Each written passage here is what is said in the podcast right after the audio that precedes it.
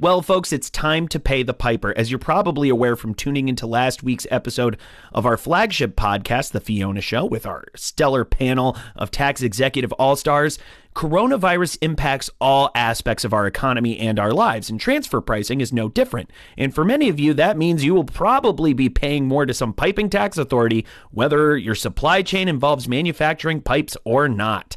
Welcome, everyone. I'm Matthew DeMello, host of The Fiona Show, hot off the press, your one stop podcast shop for transfer pricing news and reg updates from across the world. Short enough for what used to be your bumper to bumper commute. On that note, buckle your seatbelts and prepare for some COVID guidance updates from the OECD and IRS. And hey, let's see, maybe we can dig deeper and find a non COVID related headline this week, just for fun.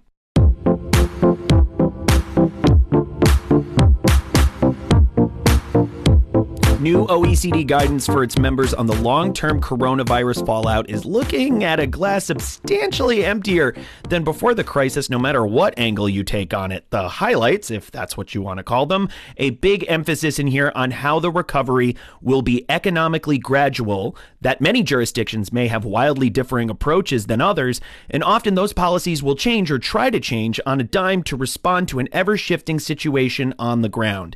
Even if you were able to see this coming, the the OECD says that magic crystal ball of yours won't get you so far in a post COVID world since little else about the pandemic's impact will be so predictable. Despite comprehensive economic data dating back to the Spanish flu just over a century ago and the Great Depression a decade later, the OECD characterizes COVID's impact as distinctly unprecedented in the context of 21st century life. Estimated efforts to curb its spread will shrink global economies anywhere from one fifth to one quarter of their usual output and eliminate one third of global consumer spending. Well, not to get all Dr. Pangloss about it, but at least the glass is like three quarters to four fifths full, right?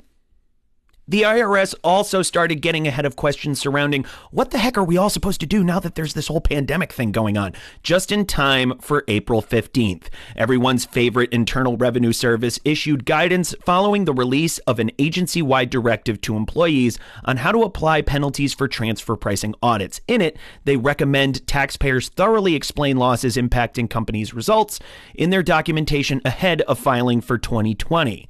The IRS also thinks a little self assessment won't hurt either, preferably in the form of some sensitivity analysis of new major profit level indicators and comparables here and there that may be rejected and have an impact on the arm's length range. Lastly, no one likes coming forward about having their hand in the cookie jar, but knowing whether or not you're in compliance ahead of time and being transparent about it may help you in the long run. While just about the rest of life on Earth grinds to a halt, nothing seems to be stopping the venerable tsunami of unilateral digital service taxes. The latest, a 2% equalization tax from India on, quote, e commerce supply or services provided or facilitated by non resident e commerce operators to Indian based customers on or after April 1st, 2020. The equalization levy is a little different than your usual DST in that it's a direct tax withheld at the time of payment by the service recipient, but is still about as often applied to online sales. In friendly reminder that this levy is just the latest upping of the ante by India, which is seen as something of a leader among eyeball economies where online customers live. All to push the OECD to get their Pillars 1 and 2 proposals over the finish line or get out of the race. Unfortunately, it seems like global leadership is a little too preoccupied lately to spend any energy accruing international consensus on anything even remotely resembling digital taxes.